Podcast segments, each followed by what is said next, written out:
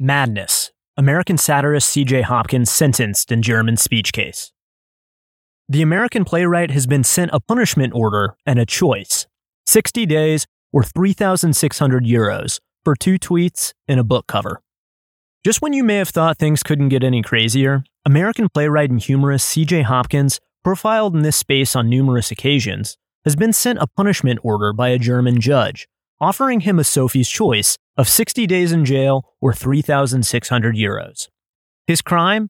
Essentially, insulting the German health minister in a tweet and using a scarcely visible image of a swastika on a mask in a book critical of the global pandemic response, The Rise of the New Normal Reich. He was first accused of this crime in June, shortly after Roger Waters was placed under investigation for wearing his clearly satirical pink costume in a stage performance in Berlin. As I wrote when CJ was charged weeks later, authorities claim that through the use of the mask image, CJ was disseminating propaganda, the contents of which are intended to further the aims of a former National Socialist organization. The judge in CJ's case has already heard free speech argumentation from his lawyer, and this technically being a non jury misdemeanor offense, has already ruled against those arguments. CJ will apparently have a chance to argue for mitigation, but the decree has already been handed down. No amount of drugs exists that, if consumed, would allow a rational person to conclude that the writing of C.J. Hopkins furthers the aims of a former National Socialist organization. Agree with him or not, and I increasingly do, he used his imagery to compare the sweeping declarations of emergency power that were common around the world during the pandemic and were particularly authoritarian in Germany to Nazi tactics. He compared, for instance, the 2020 Infection Protection Act to the Enabling Act of 1933, which announced that to remedy the distress of the people, the laws enacted by the government of the Reich may deviate from the Constitution. CJ's real offense seems to be a response to a tweet by Die Welt, quoting German Health Minister Karl Lauterbach. Portrayed in full sprocket style smart glasses glory, Lauterbach is shown saying, The masks always send out a signal.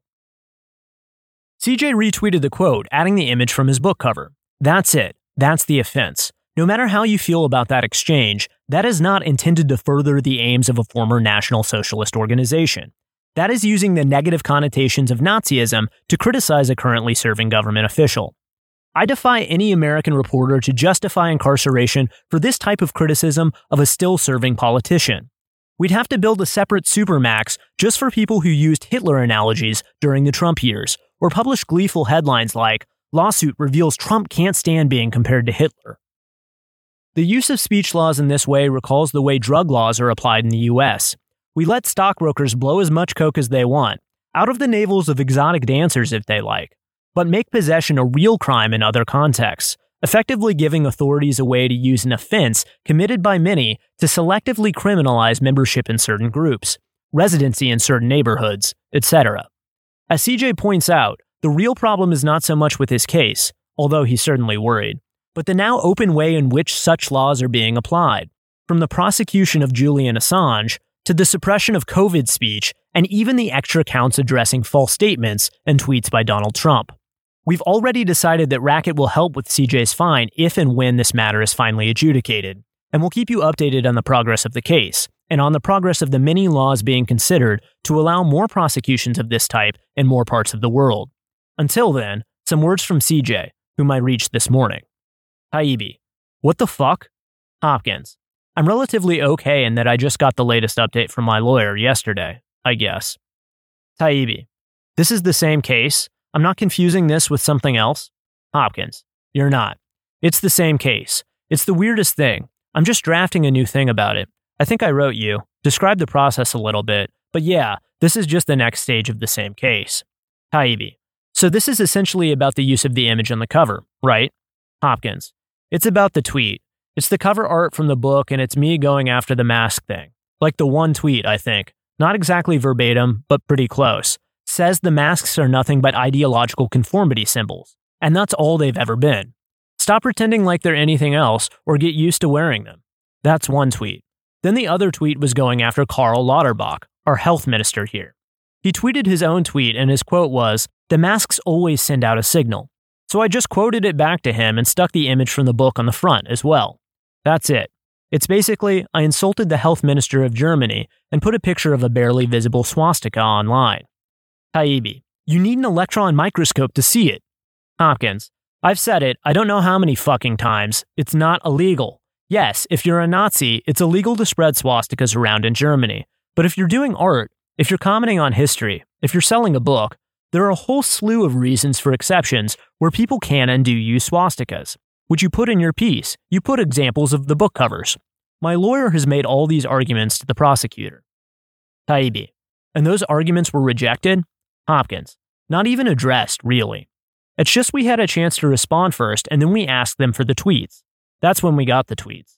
Then my lawyer wrote an even longer and more detailed response, citing the terms of law and explaining who I am and my whole history of published work that anybody could fucking look at and figure out who I am and what my intentions are. And nothing. The next thing we got was called an order of punishment. Taibbi. Oh my goodness. Hopkins. We got it yesterday. Basically, the story is this judge has already decided what my punishment is, which is either 3,600 euros or 60 days in jail. It's so fucking Kafka esque. So now the next step is that we go to trial. We go to trial, where my lawyer will argue the exact same stuff he's already argued in written pleadings. He'll argue that before the same judge that has already found me guilty and handed down this order of punishment. Taibbi. So this is sort of analogous to the process of being sentenced in the United States and asking for mitigation in sentencing. Hopkins. I guess. I mean, I'm used to a trial where you go and you argue first and then they find you guilty. I guess the written argument was that was sufficient, and so now I'm guilty. And yeah, I think that's it. Because my lawyer is also talking about just getting the fine reduced. Taibbi, is it going to affect your immigration status or your ability to live there? Hopkins, I'm going to be a convicted fucking criminal, a hate criminal. I don't think it can affect my ability to live here. I've got a permanent residence visa. Not that I want to stay. I spent the better part of yesterday standing on a bridge with my wife talking about when and how I'm going to get the hell out of here. I don't know, Matt. I don't think it can affect my residency status. I've got permanent residency. Who knows? Who knows at this point? Taibbi. Has there been any interest from media there or here? Hopkins. Not major media. There's a German journalist, Dirk Pohlmann, who is in the mainstream media here for many, many years. He runs his own independent thing now and wrote up a piece on it. There's another independent German journalist who writes for a mainstream Swiss paper. He lives in Switzerland. He wrote up something just on his Substack. It didn't appear in his paper. I was grateful as hell for Europeans because I didn't expect a ton of stuff from the US. I thought that I might get some action here in Germany, and it's killing me. This country is fucking breaking my heart. Taibbi. Absent some kind of mitigation, you're going to have to make a decision about paying or serving. Are you thinking about doing the time? Hopkins.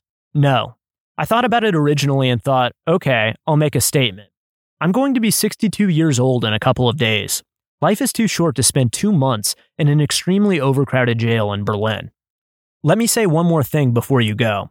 My case is my case, but really the story here is this is happening all over. This is just the naked crushing of dissent and opposition. Look at what they're doing to Trump in the States. Look at what they're doing to Assange, to people much bigger than me. I think that's the real story here, just this naked crushing of dissent and opposition. Taibbi, we'll obviously want to keep tabs on your situation. Good luck and sorry you're going through this. Hang in there. Hopkins, thanks. Thanks for listening to the audio version of this article. For more, visit racket.news.